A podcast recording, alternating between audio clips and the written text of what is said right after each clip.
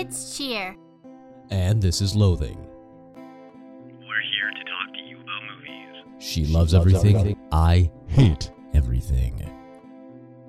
This should be fun. This is a morbidly beautiful podcast. The Shane Kill Butcher's Right Tonight. Hello again, and welcome to another episode of Cheer and Loathing, featuring myself, Casey, as Loathing. And over there we have, there it starts already, uh, Stephanie as Cheer. I was hoping to just get through that intro without choking on my own shit, but uh, oh, God. Here we go. So, hi, I'm Stephanie, um, and... Listen, we were just we we were bantering a bit before the show started about how sort of like miserable we are today in so many different ways. Our world is falling apart, mm-hmm. um, and we're also both sick. So th- this is gonna be a doozy of an episode, but maybe it'll make it better. I don't know, maybe. Better or worse, one of those two. Well, well I did we'll see, see that that you uh, booked a vacation, so you have at least something to look forward to. Oh my God, I did. I have been losing my ever-loving mind. So I did a last-minute, I don't give a shit if the timing's not right. I'm going vacation, and I'm freaking out. I can't wait. I'm a little stressed because I've got to get a lot done before I can go, but it's right. going to be great. Well, where where is it?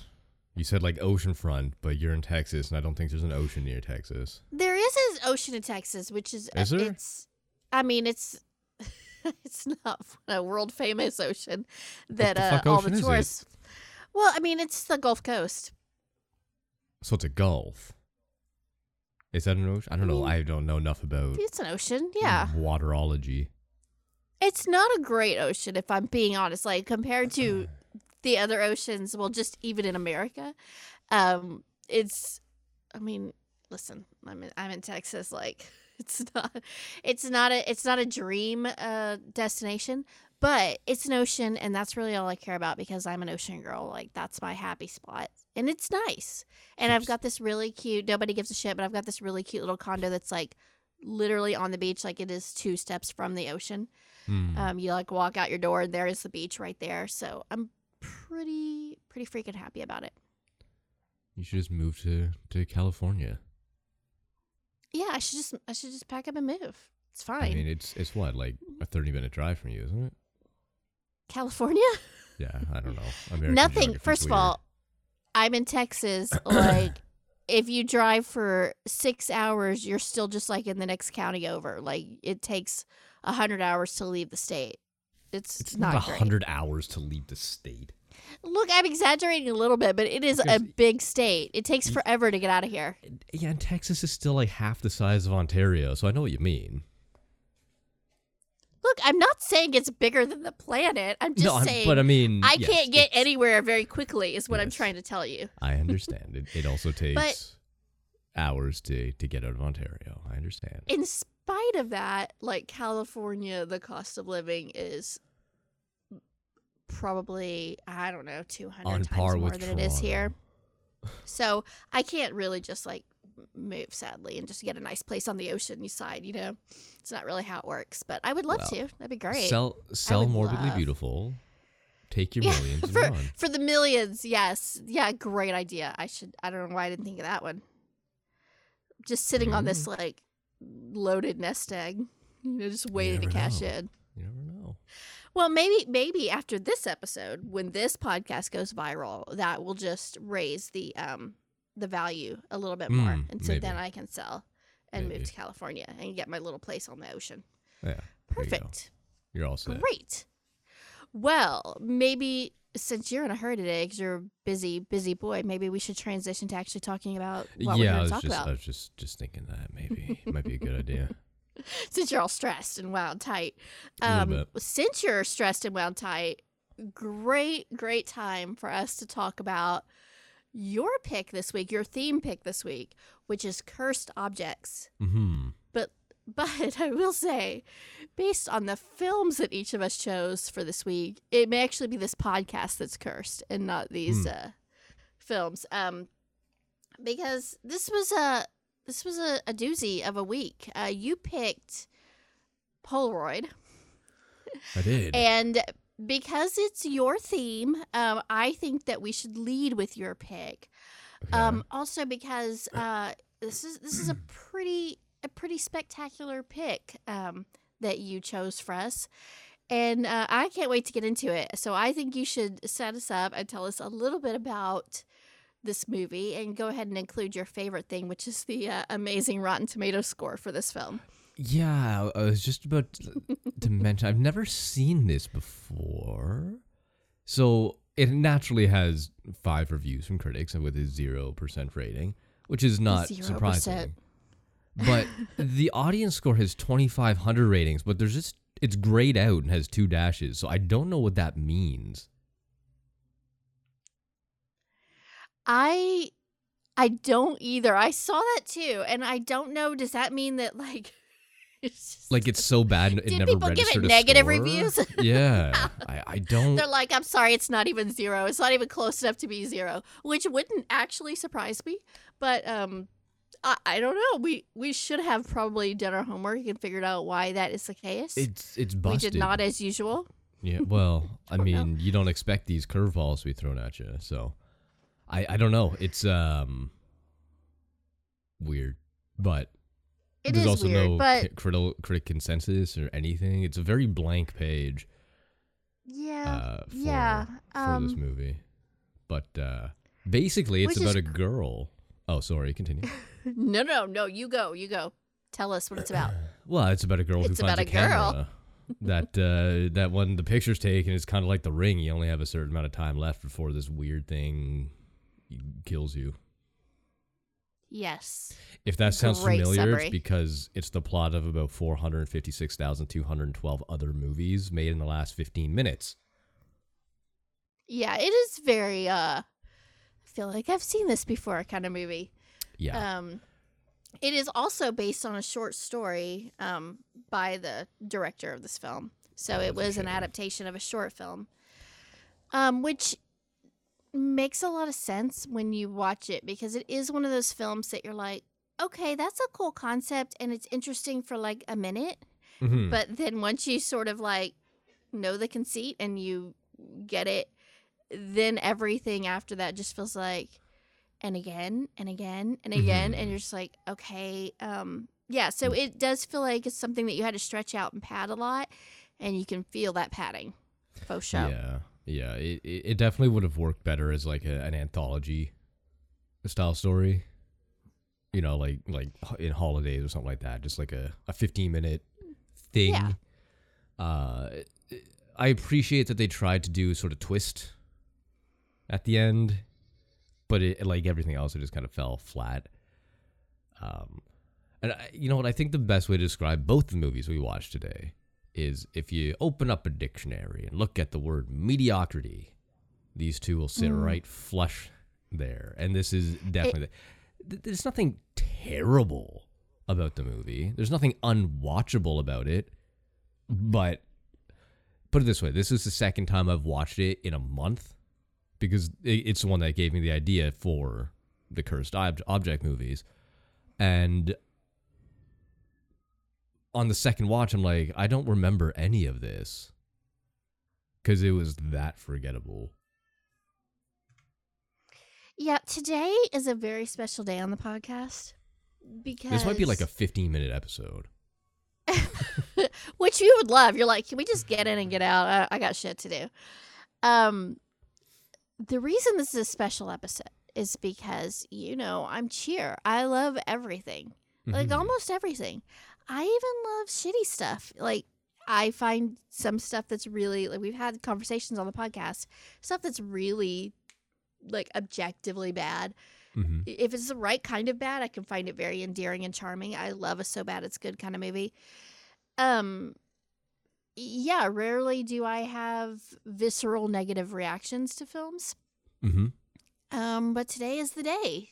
Today is the day I was like, and you know what? When you picked Polaroid, mm-hmm. I've Had purposely, I hadn't, no, but I've purposely okay. avoided it. It's one of those that mm-hmm. I, it did not look interesting. And then I heard it was terrible mm-hmm. and just a waste of time. And I was like, oh, I don't, you know, I'm going to avoid that one. There's no need for me to watch it. And then you were like, we should watch Polaroid. And I didn't want to be like, no, I mean, it was your pick. I didn't want to like, Like you did the last one. Like, no, you can't watch What Keeps You Alive. No. I've talked about it too much. No. You can only watch the movies I suggest. All right. God damn it. So anyway, I didn't want to deal with your shit like I just, like I just got there. So I was like, okay, I'll watch Polaroid. But I sort of went into it knowing that, um, you know, it was going to be a rough one. And it's just, you know, you're like, it's fine. Like what the kids today would say is mid. But I wouldn't even say it's mid. Say. I would say that's what the kids say.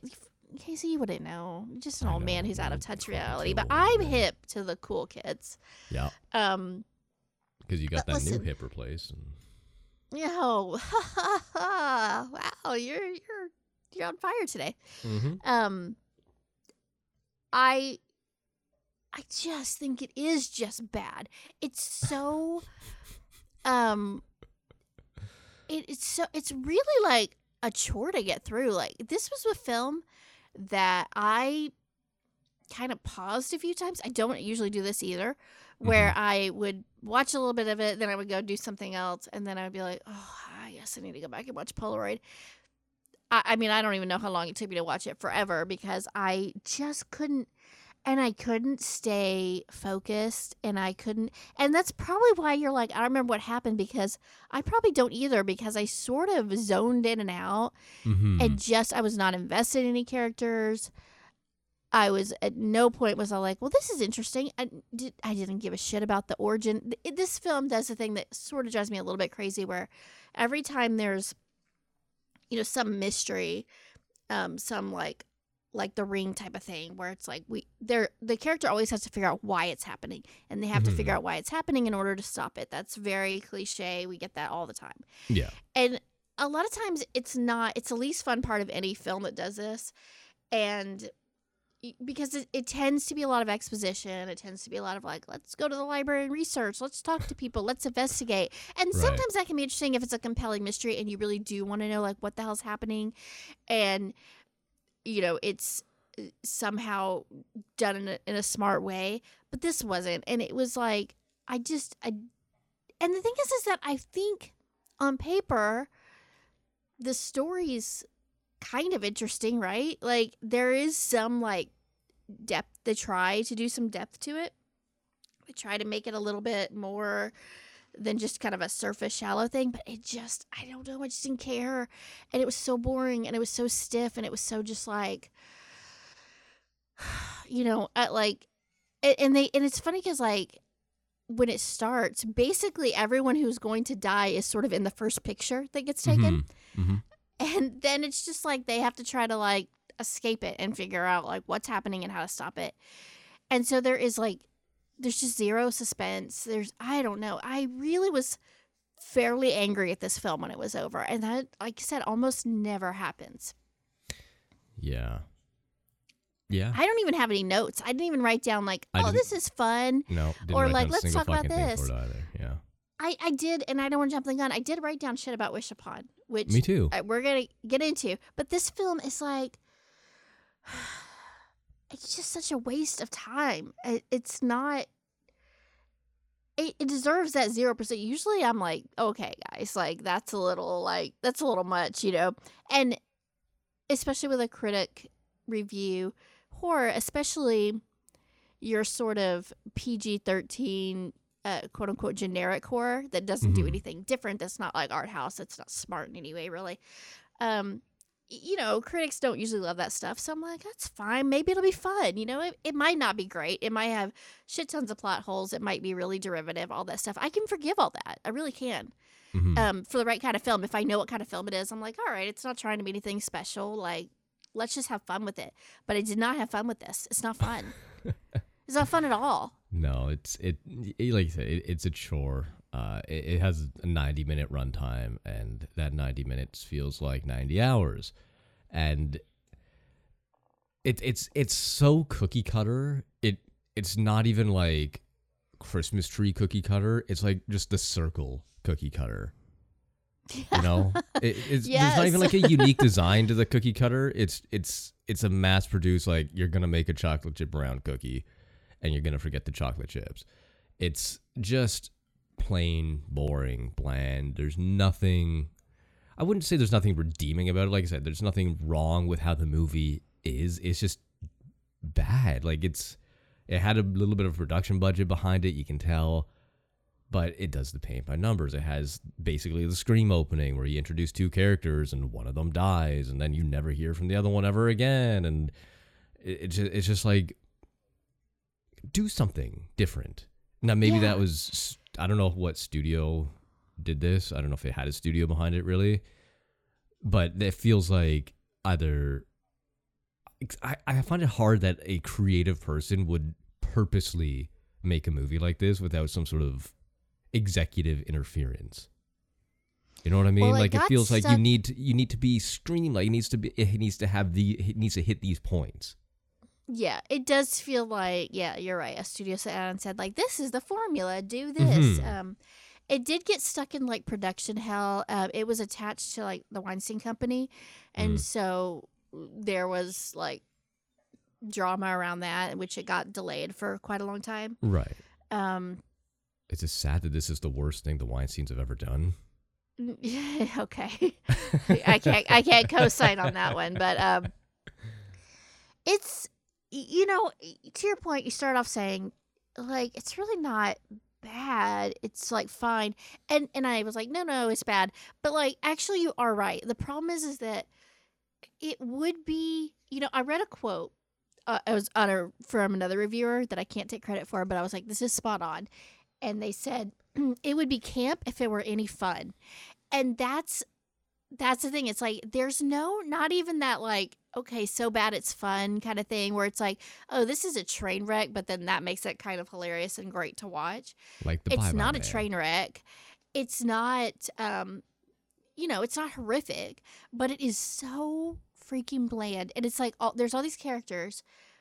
You can't differentiate one from the other. Like you, none of them stand out in any meaningful way. They're mm-hmm. all just, they're all just like sort of this like, nameless, faceless, like they're just bodies to be killed they're, off. They're fodder, and they're, yeah. They're not even killed off in interesting ways. They're not. No, even, they'll die the same way essentially. You know, the opening scene's good.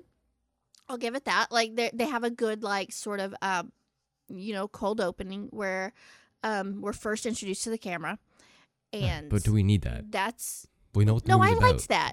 I, I liked that. I thought that that had that's one of those um, tropes I really don't like. The second Some, the second no, movie we talked about today, Wish Upon, does this fucking same thing. I, I thought it for I thought it was it was stylish. I thought it was um it had some nice tension. Like I was like, okay, it, at least I'm not I, I wasn't checked out in the first few minutes. I was like, all right, you know, okay, I'm with you. But then it's like that's all you need. That part, that opening is like the short film, like that mm, self-contained. Mm-hmm.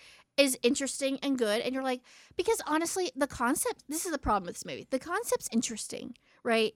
It has, if you wrote this down on paper and you're like, I want to make a movie about this, you're like, that has potential to be cool. I mean, obviously, you mentioned The Ring. The Ring is amazing, you know, badass. But you can take a concept like, like this. A pioneer, sort of, in that genre. Well, I mean, Ringu, but yeah. Yeah, um, that's what, yeah the, the franchise. State starting back in Japan sort of thing, yeah. Yeah, and I mean, it's, and, and it's not that, listen, it's not the fact that, like, we've seen this conceit before. It's, uh, I, I mean, I know this bothers you because you're, you're somebody who's like, it's been done before. And I always argue, I'm like, everything's been done before, really. I mean, if you break everything down to its fundamentals, yes. Everything's been done in some way. Now, the, the trick is to take something that's been done before and make it unique, make it something that, has that brings something fresh to the table. That's what this film doesn't do. It just right. gives you exactly what you've seen before on a lesser par. It doesn't give you anything to hang your hat on. Like I said, if the kills were really cool, you'd be like, all right, the story sucks, but the kills are fun. And listen, I'm a horror fan. I'm, I come for the kills. Or if you're like, you know, the acting's terrible, but like there's at least like really fun dialogue or there's a really fun character that's like the comic relief or something. Mm-hmm. Or there's... You know, there's got to be something that rises above. And this is just, an, like, there's no, you know, if it's a landscape, it's it's it's a Texas to landscape. It is flat and boring and com- there's no, there's no oceans and mountains and, you know, trees and stuff. It's all just flatlands. Yeah. For miles and miles, and you're driving for twelve hours and you haven't left the city yet. Like, that's this film. And it's really, really unfortunate because I don't think it has to be, like, it has potential. It could have been cool. Mm-hmm. I don't know that it would take in that much to make it a little bit more cool, but this movie just feels like they didn't, feels like they phoned it in. And that's sad. Like, I hate saying that about, you know, filmmakers, because I really appreciate the art of film and how hard it is to make a film. And it doesn't, like, technically it's fine. It doesn't look like shit or anything. It's not, it doesn't look like it was made with five dollars, you know? Mm-hmm. Like, it looks like they had potential to make it a great film, but yeah. they... Yeah, there's, there's not a whole lot redeemable to this. Like you said, it, it, it had more than a five dollar budget, but what they did with it, they they spent it on that Riverdale star in the first five minutes of the movie. The the redhead who yeah. dies. Yeah. Yeah. They pulled a, have you ever yeah. heard, I think we may the have. The best part talked, of the movie. Yeah. I, I think we may have talked about this before. A movie called Camp Hell. Have you ever, ever heard of it? I have heard of it. I have not seen it. Okay. So I was working at a video store when that came out, when they still did like D V Ds and shit at rental places. I- I remember the story. I know what you're going to say. Yeah, and it no, has Jesse Eisenberg. Going. Yeah. Plastered all over the cover, starring Jesse Eisenberg. He's in it for about eight seconds at the beginning of the movie. And that is it. Yeah, I mean, that's, that's kind what, of that's like what... the switch and pull thing here. And, and I told you, like, for my day job, I'm in marketing. Mm-hmm. So, like, whenever I see shit like that, I'm like, That's that's fucking marketing. And I'm like, God damn it, I'm the devil, you know? Like, that's that's the shit that I do. I'm like, you know what? We've got this big name star. We should, like, market that, even though they're in it for two seconds and it's total bait and switch and totally dishonest. But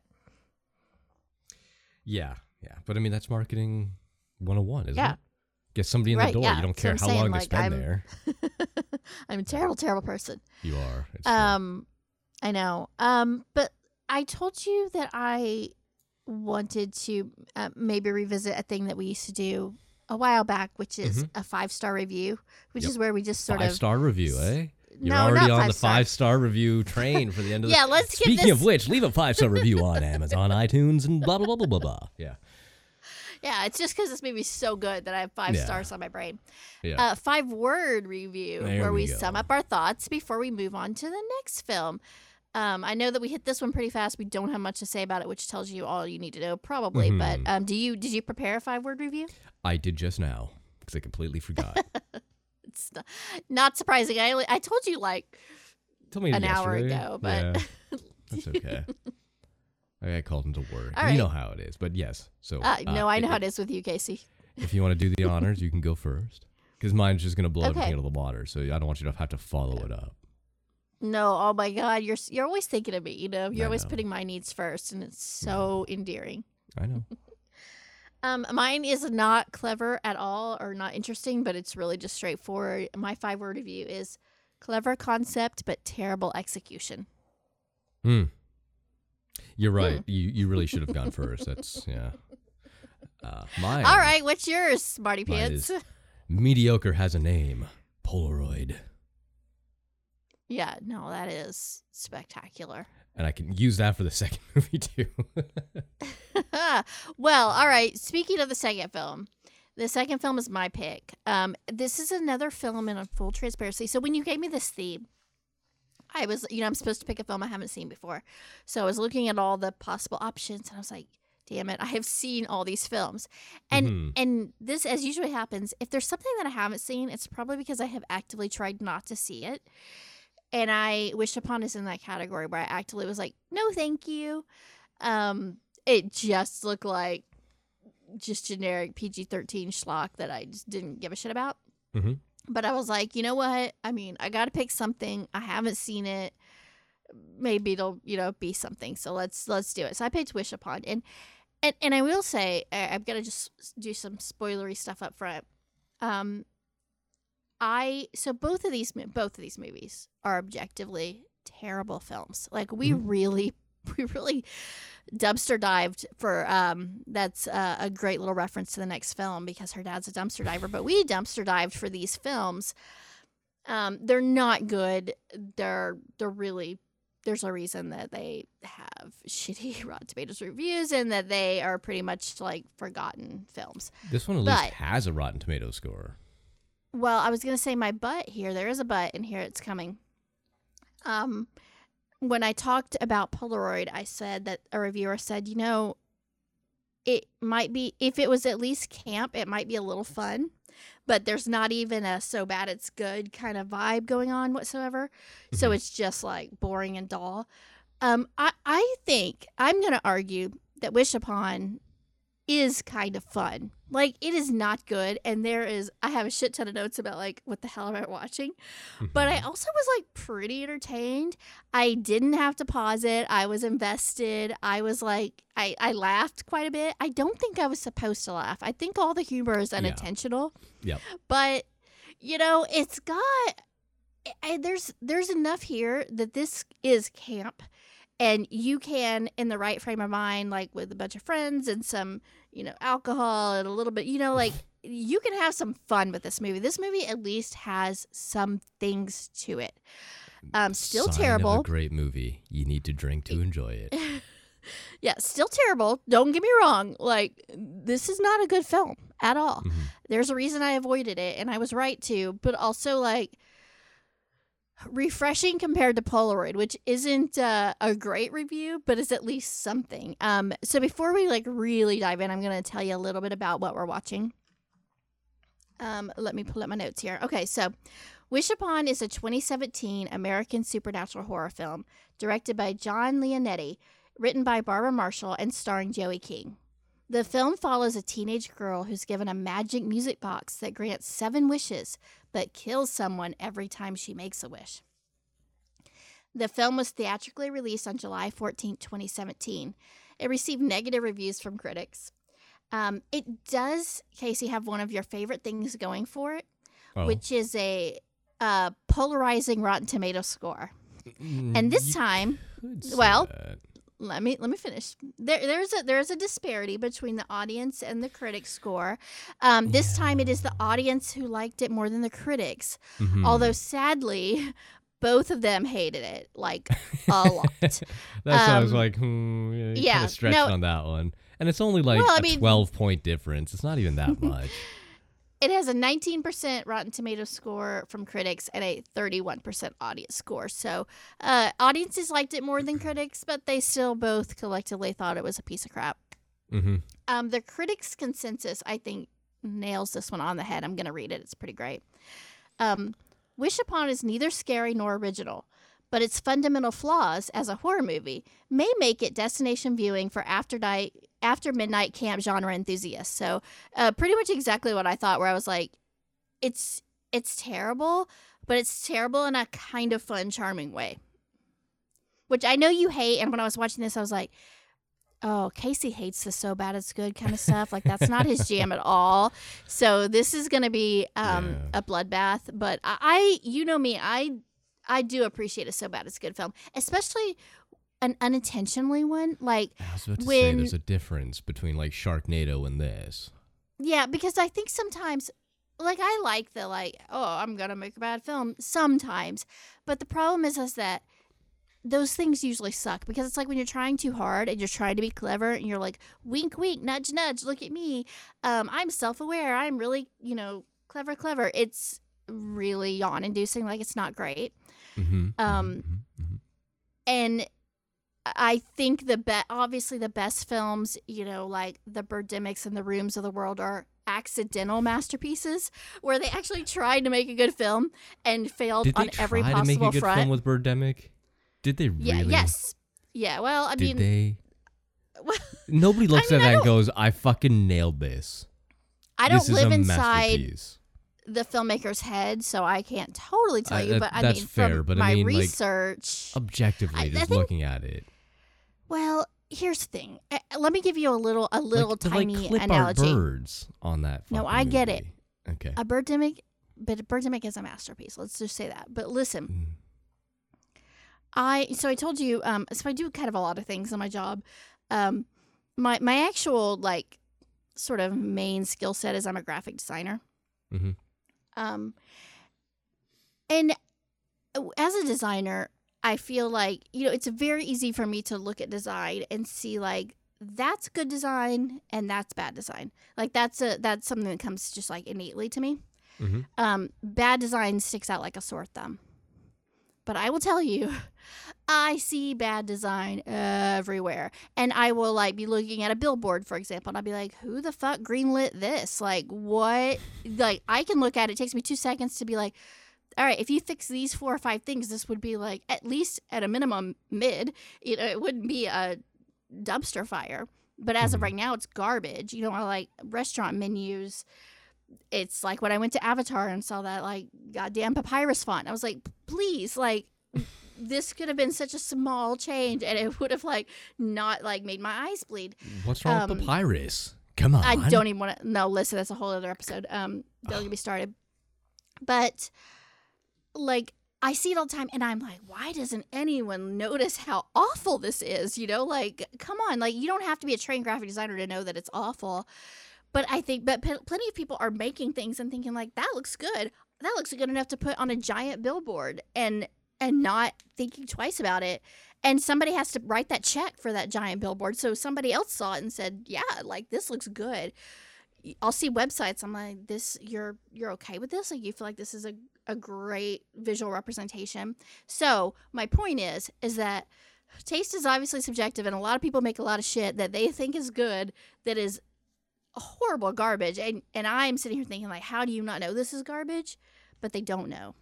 So I, I'm arguing that it is possible to make something that another person would see and be like, surely you would have known that this is, is trash-tastic, right? But, but it's possible that to not know. It's possible to put something out there and be really proud of it, and everybody else is like, well, I mean, we see it all the time with films. Like, people try to make films that they actually think are good, and then critics are like, critics and audiences like, you know, savage it. And um, yeah. So, so to your point, I think it's possible that Birdemic wasn't a, a legitimate attempt at a film. This turned into Birdemic episode. I thought you were going to circle back Birdemic. To Wish Upon. Birdemic is so much more fun so to talk about than Wish Upon. So in the end, Birdemic is a masterpiece. Thank you, everybody, for coming out to my TED Talk. Have, uh, leave a review. I'll see you next week. Thank you. Good night. Um, well, I have we have very little to say about these actual films, so we might as well just talk about other yeah, random I stuff. I took some, some, some hefty notes I, for this. I one. did. I did take some notes. Let's get back to Wish Upon. Um, okay, so critic consensus. Bad film, but maybe so bad it's good. I I argue that so bad it's good has merit. You hate it. Um, let you you talk about your feelings about Wish Upon. So, the, the, right off the bat, I don't right get, off the bat. I don't get the hype. I don't even know if the, it's hype, but I see Joey King in everything. Yeah. Oh yeah, and yeah, she's yeah. the You're queen, not a Joey King fan. Queen of mediocrity. I'm, I, I was literally looking at her Rotten Tomatoes like. score list here under filmography, and it ranges from nineteen to forty-five. There's an odd outlier where there's like a sixty and an eighty, but most of them are nineteen or lower to about forty-five. She doesn't do good movies.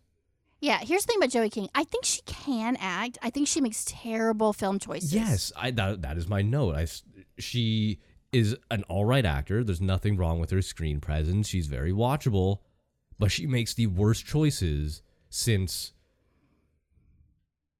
I'm not going to make that joke, but yeah, makes terrible, terrible choices. And it, it, it kind of bothers me that she gets like, again, I don't even know if it's hype, but she's in a lot of shit. Both well, figuratively she, and literally. Yeah, she did um the Kissing Booth, which was kind of like a big The Kissing Booth, one, two, three, four, yeah. five, six, seven. Like, I believe the last one, they're like in, fi- they have careers and they're doctors, but there's still a kissing booth. Like, I don't fucking understand. It's stupid.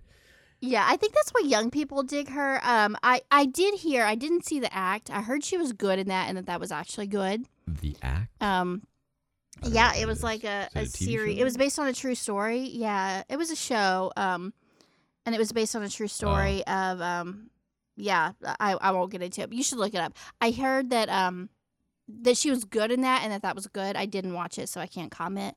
But I have seen her in other stuff. Oh, this and, like, is I always a, think the that, Munchausen thing? Yes, yes. Yeah. I always think that she's she does have a good screen presence, but yeah, she doesn't uh, make great film choices. So, no. um, and this is this is up there in her and like um, pantheon of bad choices. Sometimes when people make bad film choices, they do it for the money, or like it still makes a bajillion dollars at the box office. But like she doesn't bring in money from from like Independence Day and The Conjuring and Oz the Great and Powerful, although I don't know if she's really in that all that much. Her credit is Girl in the Wheelchair. But like The Conjuring and Independence Day Resurgence are the only two that have broken one hundred million dollars at the box office. So... Now, I don't think that this film is one of those like...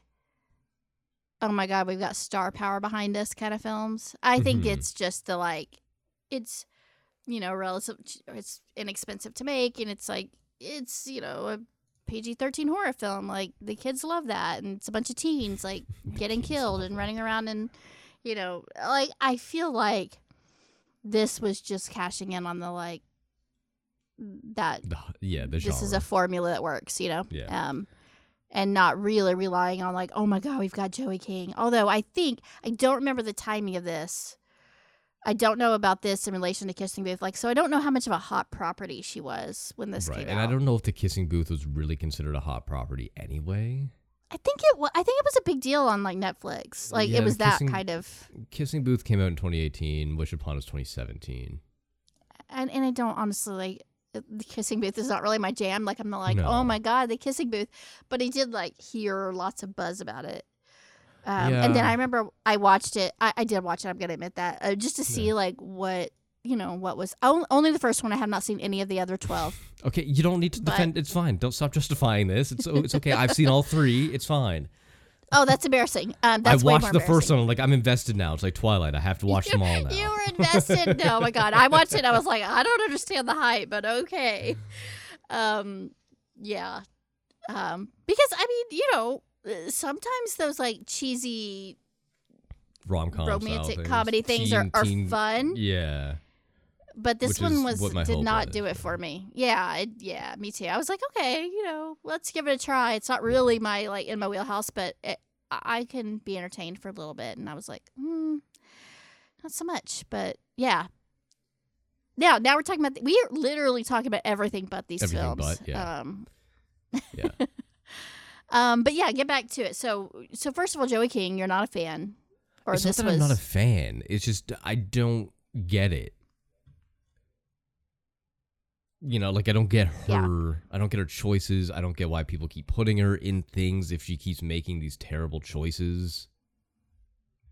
You know, like, it, it's not like she, again, like, I, I don't know if, it, if this is my headcanon or if this is real, but I feel like people think she is a draw.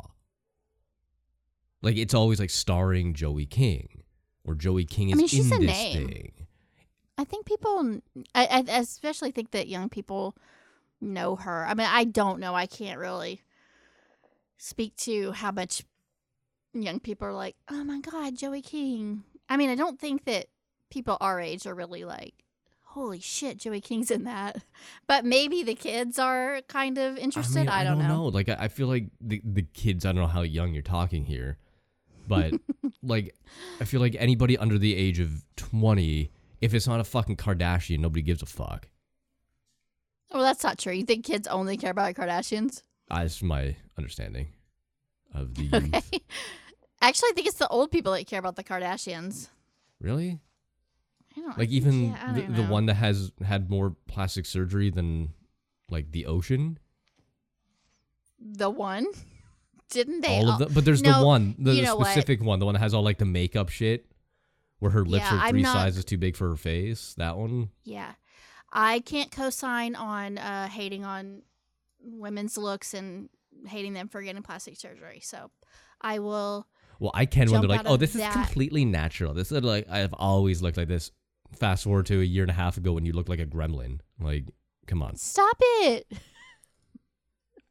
All right. There's they plenty of reasons to hate. They have built their empire on I know. their looks. It is no different than being like, that actor can't act when you're only. Claim to fame is your looks. I can be like, that person is not good looking. I mean, they're all multi-billionaires and all make more in like a minute than we are going to make in our lifetime. So they're doing something right that I'm certainly not doing. Well, it's called piggybacking off a name, but that's wow. beside the point.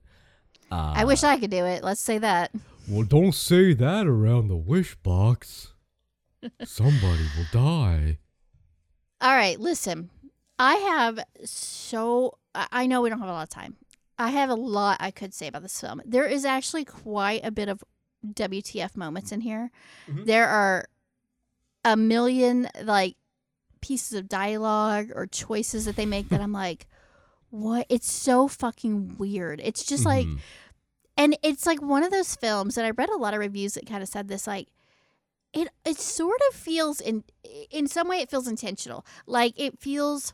Somebody's like, it's not that sort of self-referential um, thing that they're doing, um, but it is like, look how clever we're being. But you do get a sense that they sort of like know what kind of film they may they want to make.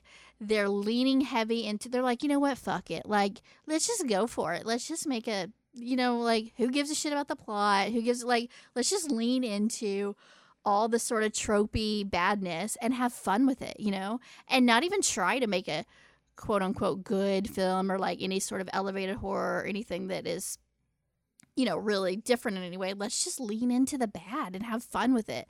And I don't know if that's true. I don't know if that's accidental or intentional, but it sort of almost feels like they're just like, you know, uh, like that's just, re- you know what I mean? Like that's, that's how we're going to be different, is we're just going to be so ridiculous. Um, because on its surface, this is very much like Polaroid, where it's like, you know, it's just a retelling of the monkey's paw. It's like, okay, we've seen this a million times.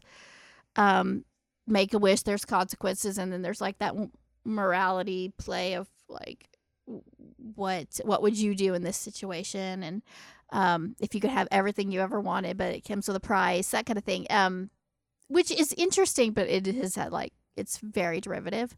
Um, and this film in many ways feels very... Like it really leans into things like Final Destination, the way that it does its deaths, where it's like it drags them out and it makes you like, it does a lot of misdirection and you're like, who's going to die? Is it going to be this person or this person? Mm-hmm. How are they going to die? Is it going to be like this or this? It's very, that's exactly kind of what Final Destination does. Mm-hmm. Um, it doesn't do it as well as Final Destination, let's Obviously, put it that way. Yeah. Um, but, you know, it's definitely like playing with all of that. Um, but, you know, so like what I was going to say, I guess, is like, it should be very sort of bland and uninter- uninteresting, really, if you think about it. But it's, it's, I mean, again, it's not good, but it's pretty memorable. Like, it is kind of fun, but sort of in spite of itself. I don't know. I'm sure you didn't have fun with it. Yeah. I mean, this is, this is not even my second watch. This is probably my third or fourth watch of this movie, because every once in a while it pops up. And I'm like, oh, I don't think I've ever seen this. And then about well, fifteen minutes, I'm like, that's a pretty good sign. I've, I've seen this. I've seen this. And so you've accidentally watched it four times because you didn't remember the other three? Basically, yeah. Um, there's there's a lot of things that make it, and again, like I, I don't know if this is done on purpose, like you said, or if they just have no sense of anything, whoever made the movie. But like right at the beginning, you know, when the the mom offs herself, I don't know if that's it's it happens for five minutes in the movie, so it's not a spoiler. Even if it is, fuck it. Um It, it does have, she, the little girl walks up into the attic, and just as it happens, and then it does this really, like, jarring shift in tone, almost, where, like you said, it becomes a laugh more than a scare, right? Like, yeah, it goes, I... like, it goes from, like, this tense, doo-doo, doo-doo, and there's, like, wah! Like, a sort yeah. of, like, fucking noise, and you're like, what the fuck was that? And then the girl screams, yeah, I, and then she wakes up. And I'm like, well, that was stupid. I noted um, in my, I wrote down uh, the editing choices are really weird and and bad in this film. Like mm-hmm. it's very, and it it that happens multiple times where there's a really kind of fucked up transition, um, and and or some editing choice that you're like, that what are we doing? And and mm-hmm. outside of that, like it looks like they have a budget, like it. It's like not technically incompetent, but the editing is really, yeah, it's, it's problematic. The editing, yeah, that's that's. a lot of it. Like, I, I would yeah. say the cinematography and the directing is fine. But then, like, the sound design, like, in some of those scenes, it just goes overboard. Yeah. And, and it kind of takes you out of the movie. And it's just like, what? And that's kind of the whole theme of the movie. And another thing this fucking movie does that pisses me off is that, like, again, apparently every teenager who goes to an American high school is just a plain fucking dick. Every single one. Because that's how every single movie that takes place in a high school portrays high school kids. It's just, they're all fucking assholes. Every single one. Everybody's a bully mm-hmm. to somebody else. And they're terrible people. And they get in fights all the time. And this is how, like, life is for an American teenager. That cannot be true. Every, like, the fucking, the, the, the, the Polaroid movie did it. This movie did it. The one we did last week, the, like, the, the, the house... Who's in Your House or whatever the fuck it was. They did it. Uh, fucking Scream does it. Like, every single movie that takes place in a high school is just full of dickheads. Well, let me say this. I, I mean, obviously it's exaggerated for film purposes, and obviously you need to have... It's hard because you're dealing with young people in these movies. And young people for, played by thirty-year-olds.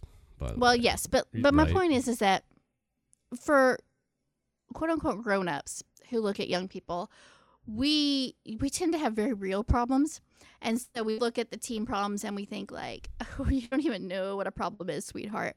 Um, like it is, their problems are so um, different compared to ours. But when you are young, problems are magnified exponentially. Like anything that is bad feels like it is the end of the world bad. Like mm-hmm. it is the worst thing that can and will ever happen to you in the history of the universe. And it is not until you get older and look back that you're like, really, um, I, I would, I miss having some of those problems compared to what I have now. And so I think you have to amplify the problems because the teens are your protagonists. Like they're the people that you have to care about. So they have to have problems that feel big. And for a young person, one of the biggest problems that you can imagine is not getting the guy that you want or not fitting in with the cool kids. Or, and even if you're not being like extremely bullied, it feels um, like the end of the world if you're not accepted, you know, or if like people don't like you and care about you. And, and so, yeah, I do think that they ramp that up a lot and make it maybe bigger than it maybe is. Um, but I mean, you kind of have to, because there has to be that tension. There has to be that like, oh my God, my world is falling apart. But, but, but do we? Like, I, I get I think it. Like, so. But it, it, it's not like their their problems aren't being amplified. It's just people being straight assholes that are being amplified. Like, who hits well, people do... with a car on purpose? I think in... I don't think that happens. And that's not like an uh, exaggerated problem. That is a cause and effect. Well, it's I don't not, think oh, the boy was... doesn't like me, because there's that there is that that that theme, that element in this movie where the boy doesn't like her or doesn't know she exists or whatever. But that's a very small portion until we get later on. But most of the problems are this girl walks up to her and she's like, "You're a fucking slut. I'm gonna fucking kill you in your sleep, you stupid whore." Like shit. Like people don't do that. That doesn't happen for no reason.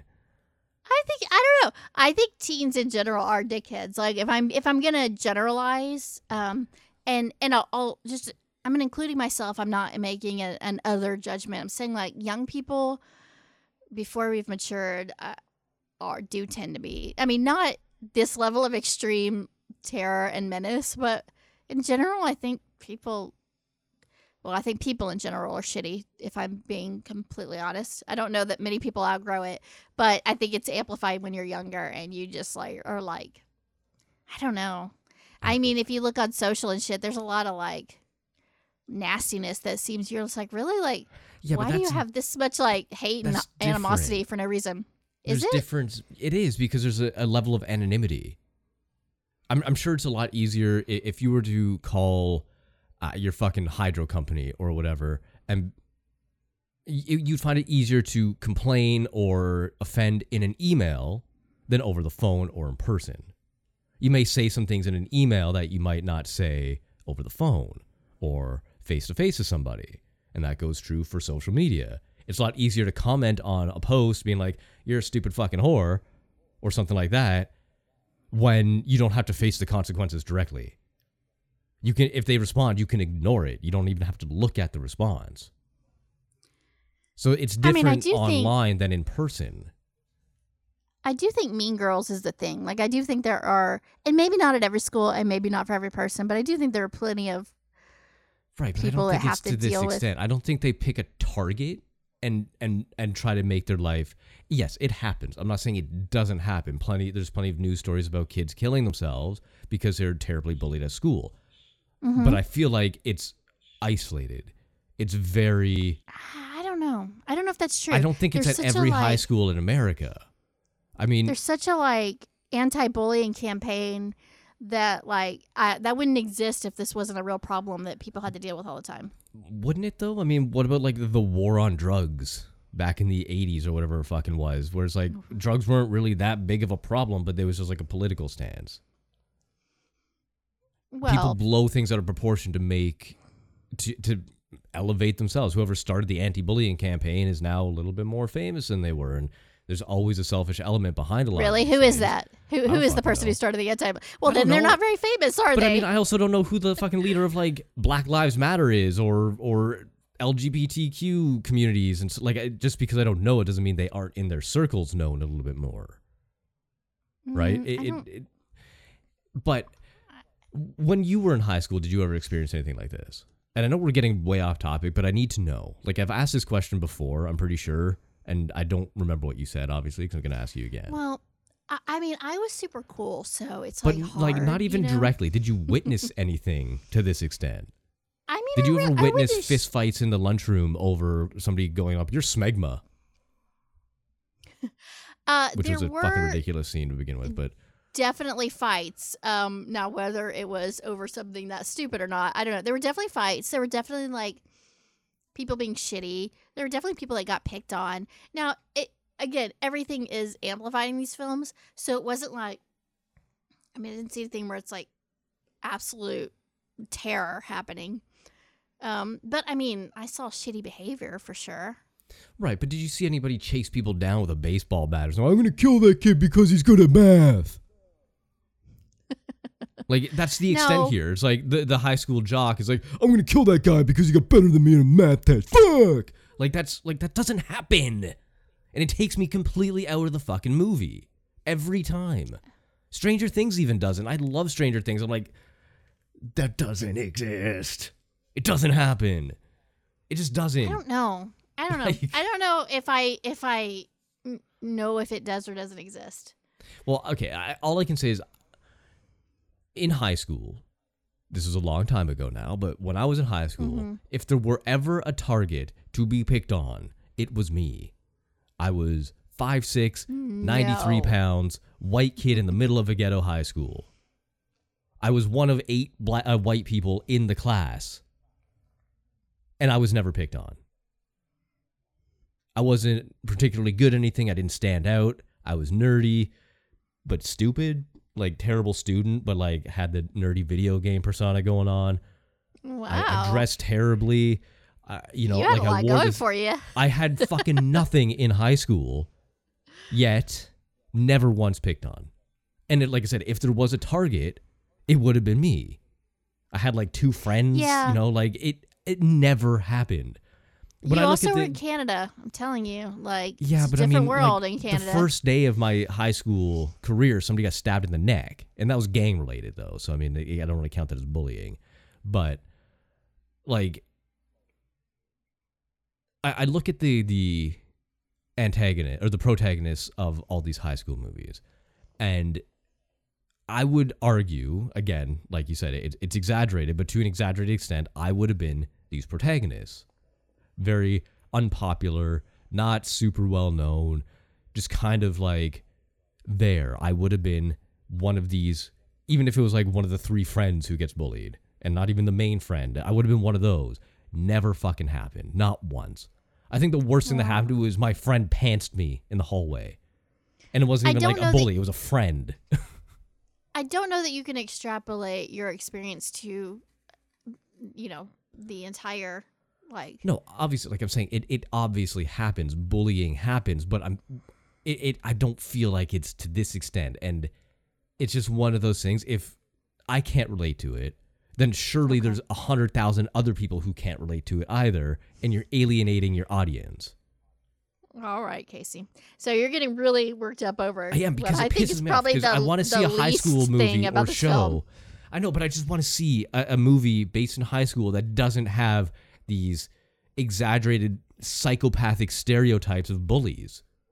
What about Euphoria? Is that a better option for you? No, because like, A, they're all fucking forty-five years old playing oh, these twelve-year-old students. The, the the one like hey, Latina you get mad chick? At me when I exaggerate. No.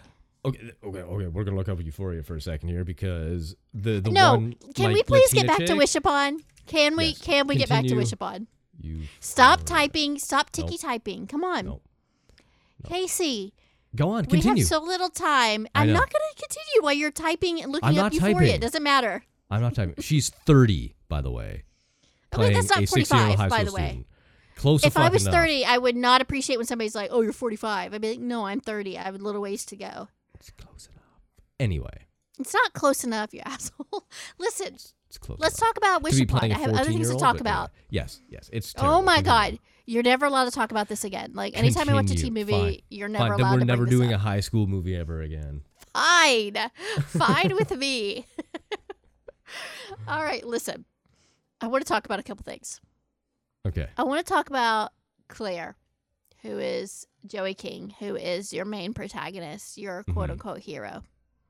Mm-hmm. She is problematic. Like, I do not root for her. She is not sympathetic. She is not a good character. She is actually, honestly, at, by the end of this, I was like, uh, this girl good. Needs to get her comeuppance. You know, like, I, she's, she's really kind of pissing me off at this point. Mm-hmm. Um, she's really not not a great protagonist. Now, she has two friends, and really they're, they're her only two friends in the world because she's an outcast, at least for a while. Um, her two friends, so one of them, her ginger friend, you know from Stranger Things. Stranger Things, and you're obsessed with Stranger Things. So I was like, well, that's mm-hmm. nice. You get a little Stranger Things tie-in. Mm-hmm. Um, she doesn't have a big role. She doesn't have a lot to do here. She's really sort no. of just like the nice girl who's like the voice of reason. She's a little She's bland. She's also but... in Riverdale, by the way. Yeah, I did not watch Riverdale. I mean, I'm obviously she... aware of Riverdale, but... She always has like an old person name, too. In this, she's June, which is my grandmother's name. She, in Stranger Things, is called Barb. And in Riverdale, she's Ethel. Yeah, which is unfortunate because they're like, oh, she's not the hot girl, so let's give her like a, a grandma name. And she actually just came out in a, a news article or an interview with somebody saying like, it's hard for, for plus size girls to be lead actors in Hollywood, which is fair. Yeah. Um, yeah, it's very fair. So she she's topical at the moment. Shannon Purser. Yeah. Yeah, and she's great. I mean, this is not a, a well-crafted for sure, role yeah. for her. No. Um, but I will say I I found Claire's friends more interesting than I found her, mm-hmm. even though we didn't get very much of them. Uh, her other friend, her, like, kind of sassy friend. Meredith, um, also an old person name, but sure. Meredith, but did you recognize Meredith? Mm-hmm. From? From the house there's people living in, or whatever the fuck it was called. Yes. We yeah. just talked about her movie last week. So I was like, mm-hmm. well, that's that's kind of interesting. Because I hadn't, I hadn't, when I saw There's Someone Inside Your House, um, which is the correct title, by the way. Right. Um, when we saw, when I saw that, I had never seen her before. Like, she, I was, I was like, oh, she's new. And then I saw this, I was like, oh, shit. Like, I didn't realize she was in this. I actually really, she's, she's really, like, kind of shitty, but I really kind of liked her character. Uh, she's fun anyway. Like, she has the best lines. Mm-hmm. Um, and uh, she's, it, this is what we talked about Polaroid. Like, at least she's got, she got some personality. She's got some comic relief. She's got some, she's defined. You know, you know who she is. You know who her other friend is. You know who Claire is. Mm-hmm. These are very distinct characters. Um, in Polaroid, there's none of that. They're all just like generic white person. Like, there's nothing. Um, but this, these people are interesting, at least, even if they're not well written. And, you know, they don't always make good decisions, all that kind of stuff. They're at least interesting and compelling. And, and I had fun. And some, some of the lines of dialogue in this film are so hilariously bad. Like, laugh out loud. I was like, oh, shit. Yeah. Like, what the hell is happening? L- like the smegma scene, I assume you're you're talking about. Like, y- yeah. That entire sequence made zero sense. It's zero established sense. Early on that Joey King's character is, like, shy-ish, supposed to be, I guess, weary, if not afraid, of this clique of bullies. And then out of nowhere, she's like, you're smegma. Like, would you, in what universe would anybody do that to their bully? Never. You know, I'm going to tell you something that I think is going to make you appreciate me a little bit. You called somebody Maybe. smegma. No. At your no. work. And they didn't know what it meant. And you're like, yeah, and then cheese. we got into a fight. Yeah. yeah. Um, no. I was toying with, I was like, you know, this would be a fun time to bring back the dramatic reading, and oh, this would be no. a pretty fun scene to do. But I thought better of it. I was like, no, I'm not going to do it to him. But like, I did, I did, it did cross my mind. But I, I pushed it out of my mind. But I was like, this is kind of such a such a ridiculously written scene that it would be fun to reenact. Yeah, it was, it was so out of... I feel like that was the first scene in the movie they filmed. And then from there, they're like, I think we're going to change the feel of, of uh, Joey King's character. And so it, it just felt like it's, it felt like it's from a different movie. Like, it was so weird. Yeah, there's not a lot of clarity around character motivations in this film. No, and that's and, part of the issue I have with the, the, the obnoxious bullies. I was like, why? Like, by all by all standards, Joey King's character isn't, other than her dad's a dumpster diver. Like, she, she seems like a normal girl. Usually people who are picked on have some sort of quirk that makes them stand out, which is a bad thing in high school, apparently. So it's just I like, mean, yeah. They didn't really reference it, but there are, I have witnessed in high schools, well, I mean, I didn't go to multiple high schools, but it is sort of a thing that, like, there is a bit of a classism, a class system for sure. sure. So yeah. if there is going to be any sort of bullying, even if low level, it's probably going to happen because somebody's poor and they don't, you know, have designer clothes and they go to thrift stores and that kind of stuff. And she's definitely very poor. And, um, or they, they Very sort of poor, and they live in this like wonderful house. I would well, consider that a wonderful though. house. It doesn't well, because, look that dilapidated though. Like, her room is really well put together. There's sure there's junk because her dad's a dumpster diver, but I mean, it's still a fucking house. You know how much houses go yeah. for nowadays? Like, I know. Well, I think it depends on where where are they? Do we know? Is it like? Do they even uh, say? I don't know. Do they ever set the, uh, I don't know if they said. Uh, they might have, and I missed it. They might have, yeah.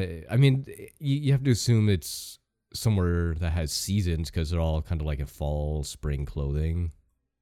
Mm-hmm. So uh, America, Northwest Pacific or Atlantic, I don't know. Anyway, yeah. It doesn't really matter. It doesn't matter. I, my point was that, like, you can get a much nicer house in some parts of the country for, for much less than you can in others. So it, it's it hard also, to... I guess it was like the, the same house that she grew up in, so maybe it was already yeah. paid off or whatever. Yeah, and they sort of imply... Well, they imply because at, later she makes her... I mean, this is a spoiler alert, but this isn't really a film to spoil anyway, but yeah, um, she makes a wish to bring her mom back and, mm-hmm. and say, like, I wish my mom had never killed herself. Because apparently that's when the whole family fell apart, and that's when her dad, like, you know, he... They don't really say... Like, I don't even know if he's dumpster diving as a... That's his profession, or he's just... It's like a hobby or something he does on the side. That's not really clear either what he does, but you sort of get the vibe that he he was doing really well when her mom was alive. They were all doing really well. They were thriving. They would have continued to thrive if she stayed alive, but when she died, everything sort of went to shit. Is the is the implication here. So I'm thinking, you know, they had this nice house. They were doing good. He was probably doing something, you know, they were making good money, whatever. I don't know. All, all this stuff is sort of just not very well defined, but you have to kind of read between the lines. Um, but then I, it seems like they kind of lost it all after that. Yeah. I mean, but it, it's so irrelevant to the plot, really. Yeah. Like most things in this movie. Uh, like yeah, the whole, I mean... the whole concept of that box. Also, I want to just... Another weird, like, thing is how they're always like, oh, you take Chinese in high school. Oh, you're, you're taking Chinese. Oh, this box yeah. of Chi- Chinese isn't a fucking language. I thought that was... that. I wrote that down, too. It's funny, because this, this movie is full of plot holes. And if we... We could probably spend two hours just talking about, like, and then this doesn't make sense, and this doesn't make sense. But that one really stood out to me. When I first... Even before the box, like... when they cut to a bunch, and it's a bunch of kids, it's like everybody that's kind of in the movie is in this uh, Mandarin class. Um, I was like, the fuck, high school, what high school like, t- offers this as an elective, and who takes it? Like, that's like the hardest language you. on the planet. Yeah, like, I was going to ask you the same fucking thing of like, is that a thing that happens no. in American high schools? Uh, I don't know. I think the bullying thing happens is more like uh, yeah, I think that's more likely probable than, than the, the fucking Mandarin yeah. or Chinese yeah, they, class. Yeah, they all happen to be taking Chinese, and then she happens to get a Chinese box, and then she goes to her Chinese professor and says, "Hey, can you read this?" He's like, "No, I can't," even though he teaches it in school. And mm-hmm. then she has to go to some like random girl who's just like interested in in classic. What is it? Um, ancient Chinese. Ancient Chinese. Yeah. Uh, and she can decipher it. It's just yeah, th- like this this sixteen-year-old bananas. Girl. Yeah, yeah, it is yeah. really nutso bananas um, on so many levels. This plot is ridiculous, but I, yeah. I kind of, I mean, if I'm being honest, I kind of love it for it. Like, I at least appreciate that this movie is so fucked up and so weird and so nonsensical that it makes me kind of smile. A Polaroid makes perfect sense, quote unquote sense, in the world of like supernatural weirdness, you know, but it's so boring. This isn't boring. This is like really like what? Because every scene you're like, I'm sorry, what? What the fuck? What now? What are they doing now? Who's this? Yeah. What's happening?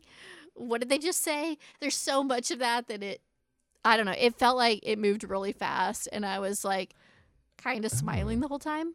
That's that's interesting because I had the complete opposite reaction to really. You yeah, I was it. like, yeah. I was just sitting there like, is it over yet? Oh my god, it's been fifteen minutes. Like, this is another one of those movies. It's, it has an average ninety minute runtime, and yeah. it felt like fucking ages went by, and it wasn't even like halfway done. Yeah, I, I mean, honestly, that's fair, and. Uh, this is not a movie, like, I am not going to leave this podcast going, oh my god, you guys, you got to see Wish Upon. I'm not going to do it. Like, it's bad. But, yeah. like, I, w- I do think, I do think uh, there's something here for the right audience if you go into it with the right sort of frame, frame of mind. You know, if you're like, yeah, I want to just have some fun and make fun of this stupid thing, you know, then it's well, kind of fun. It, not even that. I think it's, It's a horror movie for people who don't watch horror movies, if that makes sense. Like, I, I can I can imagine showing this to a friend of mine who uh, I went to go see Doctor Strange with. And at some point in the movie, he turned to me and he's like, is, why is this a horror movie? This movie would be for him. Because he wouldn't overthink it. He would take the quote-unquote horror at its very primal and probably think it was an entertaining movie. Yeah, it's very, it's very P G thirteen. The kills are very underwhelming. There is not much in the way of blood or anything like that. So it is going to piss off a lot of horror fans because it's so like, it's not scary at all. Like there's no, at no point are you afraid. At yeah. no point are you like, no tension, that was a cool nothing. kill. You know, yeah. like the the most interesting part of the kills is the how's it gonna happen part, and they milk that uh, way too much actually. Um once the kill actually happens, it's like mm, okay, like it's not that fun to watch. So yeah, there's yeah, yeah it's not fun to watch because the, the P G thirteen no yeah and, and yeah. the P G thirteen rating holds back what could be decent kills. Yeah, right, like when she the elevator kill, I'm like, her body would be obliterated. Yeah, that could have been great, but they were not like, having like a piece of glass in her cheek. Yeah, you like, definitely. Yeah. And and it's like, I'm I'm pretty scared of elevators. Like, not to the point where I won't get in them. I'm not like right, it's but I mean the whole concept fear, is like yeah. Every time I'm in an elevator, I'm like, oh my god, what a way what a way to die that would be, you know. Mm-hmm. Or mm-hmm. even just getting stuck in one is terrifying. Um, so yeah, I and especially like glass elevators. Glass elevators are really fucking scary. Right. Um, because you can't yeah, just pee so, freely in the corner. People can see you. Right, that's why they're scary. It's because you can't pee in the corner, which yeah. is my favorite thing to do when I get an elevator. And I'm always you like, God damn it, I can't pee in this one. Yeah. Um, and that's super easy for girls to do, you know, just to drop trow and just, pee just in a corner. Just whip it out, yeah. Mm-hmm. Um, yeah, so it could have been really intense and fucked up, and it was very tame and uneventful. And the fact that she her, her big thing is that... um. she's like obsessed with this like horror version of Pokemon Go is hilarious as well. Like that's her whole character identity. Yeah. Um, and that's how she dies, is trying to like go kill one of these yeah. like ghost Pokemon. Um, it's pretty. Uh, again, it's so fucking stupid that it's kind of hilarious, and I don't know. This I, this film is garbage. Like objectively, really, really terrible, but. Uh, but there's a lot of shit that you can make fun of, and that's kind of entertaining to me, at least. To I some mean, people, you know, to the right audience. Yeah, like like I said, it, it it falls into the same, I would say, the same camp, the same ballpark, uh, same league, whatever you want to call it, as Polaroid, where it's like passable to a degree. Like there's nothing in it that'd be like, okay, I'm gonna turn this off because it's offensively bad. But at the same time, it's definitely not an enjoyable experience. It's it doesn't make a lot of sense. It's very paint by numbers. Uh, it, it's and I know like cursed objects, you, you can only do certain things with cursed objects in movies before, you know, you get to like the outlandish and it becomes just silly again. But it it's the same movie as Polaroid, just with slightly better characters. It's better than Polaroid, which I mean, again, uh, not saying much, but Polaroid is really unredeemable. Let me say, I'm going to say two things about this film, and then we can okay. we can like end our torture and our sure. suffering. First thing I'm going to say is after, so it takes her a while. She makes a bunch of wishes before she really realizes what this music box is doing. The second she finds out that when you make a wish, someone someone dies. It's a, mm-hmm. there's a blood sacrifice. Two seconds after that, she makes another wish. She makes a wish. And the wish is not for something meaningful. The wish is so she can be popular. Mm-hmm. And at that point, I was like, "Fuck this bitch!" Like that's when that's what I'm saying. This girl is not very sympathetic. No. Which brings me to my second point. That ending. Yeah, this film does a lot works, of things right? wrong. Yeah. This film does a lot of things wrong, but that ending is pretty great. And I don't mean great in like, in like, fuck yeah, they really wrote this one well. I just mean like, like it's so, it's just kind of perfect for this kind of film. It's sort of because, spoiler alert, she thinks that she's figured out in her last wish. She thinks she's figured out how to beat the system, how to mm-hmm. trick this box. And so she wishes that, like, she never had found the box. So it re- so the film does what you think it does is a cheat where it resets everything. And right. everything is back to before she made her first wish. Mm-hmm. And everything's perfect and happy, happy, happy. And she's beat the box. Mm-hmm.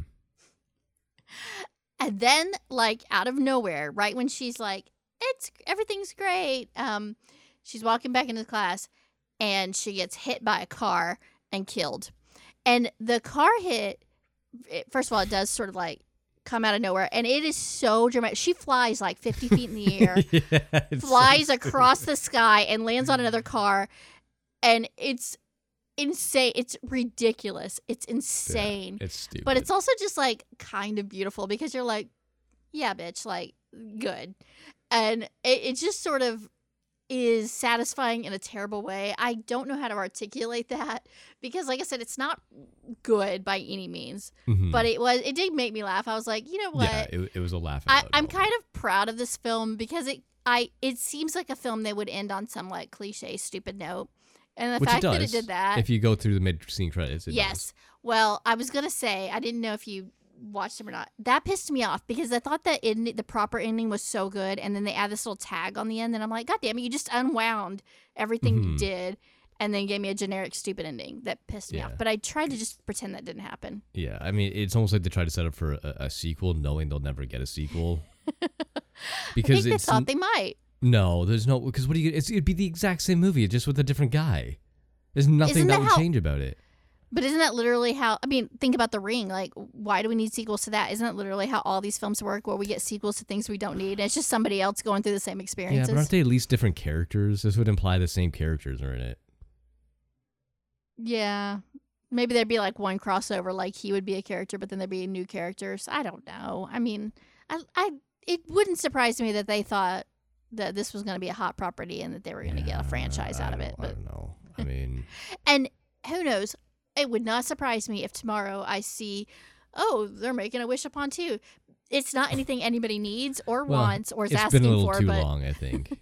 It's been like six years since since the the movie yeah, came true. out. So, But it, uh, yeah. the way things go, wouldn't it wouldn't it honestly wouldn't surprise me. I'd be like, are you fucking kidding me? A little bit, but I'd also be like, yeah, that's par for the course. Yeah, I could see it being like a like a straight to a dollar store D V D bin, not even streaming service. Yeah. Like nothing would pick it up except like independent guy who distributes. I don't know. Netflix movie. would pick this up. Come on. Oh, Netflix isn't that bad when it comes to picking They're up movies. Pretty bad. No, um, all right. What's your bad. what? What's your five word review for this masterpiece? Sure, it's better than Polaroid. That's pre- that's actually pretty good. That's actually really good. Um, mine is is vanilla again, and I apologize. Um, I said terrible, but somehow still fun, which I know you disagree with, but yeah, yeah. yeah. yours was better. I mean, you did you Thank did a good you. job today. Thank you. Thank you. Um, yeah. So that was today. Um.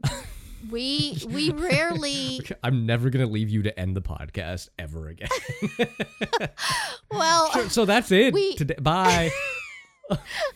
we um, I'm going to end it whenever I want. You're not going to stop me. We rarely um have two films that... Well, first of all, we rarely agree. And I think we agree on both of these for the most part. We have a little bit of different opinion on Wish Upon, but for mm-hmm. the most part, both bad movies. Second, it's rare that I think we have two... stinkers like this, and mm-hmm. it's rare that I hate not one but two films. Mm-hmm. Um, so this was kind of a special episode if you think about it. Kind of, yeah. um, well, it reminds me of uh, uh like uh, it, you're gonna be like, this doesn't make sense at all, but like um, Breakfast Club, where he's like, yeah, it's kind of social, demented and sad, but social. Um, that's what this is. It's, you know, kind of special, but demented and sad. Sure. That was a really good reference, and I don't like you trying to make me think that it wasn't. That's don't try to gaslight me it, and think that I'm not as clever as I am. Wonderful reference. Um. All right, you end it. Let's see how you do. See how much better you do. Fine. Fine. Fine. Goodbye. No. Yeah, that was that was great. Quick, concise, and to the point. Just like how none of our episodes are. That's true. I thought so, this was going to be fifteen minutes, and it was, what, two hours? Not quite two hours, but an hour and twenty.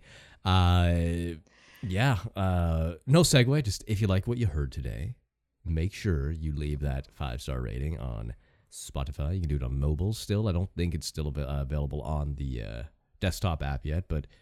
they'll get to it sometime. Uh, you can still do iTunes, Apple Podcasts. Any five-star ratings will be read out on the show as well. And you can still leave a voice thing on Anchor. I keep forgetting about that. But if you want to do yeah, that, you, you can know, do that. Yeah, we need to promote that more because That's it was nifty. fun when we were getting it's voice cool. messages. And I don't. I think people just don't think about it or know about it. But. Yeah, and uh, maybe they even took that option out, and I didn't even realize. What? Because Anchor is uh, run by Spotify, and now Spotify has its rating system, so maybe they took it out. I haven't checked. Oh, we need to we used check. To get, we got we get fairly consistent, or we used to get like at least once a month a voice memo sort of thing. Well, we used to really promote it. That's what we we That's haven't true. talked about it in a really long time, either on social or really. I mean, on this podcast, I think we maybe mentioned it in very quick in passing. passing yeah. Let's find out if it's still a thing, and then uh, let's promote it more, because I think uh, I think it's fun, and I love hearing what you guys think, and and you know whether what you want us to talk about, how you feel about what we did talk about, if you agree with us, disagree with us, like that's super fun. Mm-hmm. And I don't I don't want to spoil it, but we've got a really fun. I'm very very excited about our episode uh, in two weeks. Mm-hmm. Uh, I'm not even going to tease what we're talking about, but I'm just going to say that it is so, it, it's probably going to be the happiest that I've ever been on this podcast. It's so my jam, and I can't wait. So we're going to well, have to like do something be, really excited about it. It'll be my mission to make you cry. The happier, well, you, happier you get, the meaner I have you, to be. You do not even have to try, honey. That is such a natural skill set for you that it just... So you just have to show up and be Casey, and, and I'm sure I'll be a miserable. Don't worry. That's good. Good. Um. Yeah. No, I mean, so this episode happened. Another A plus ending.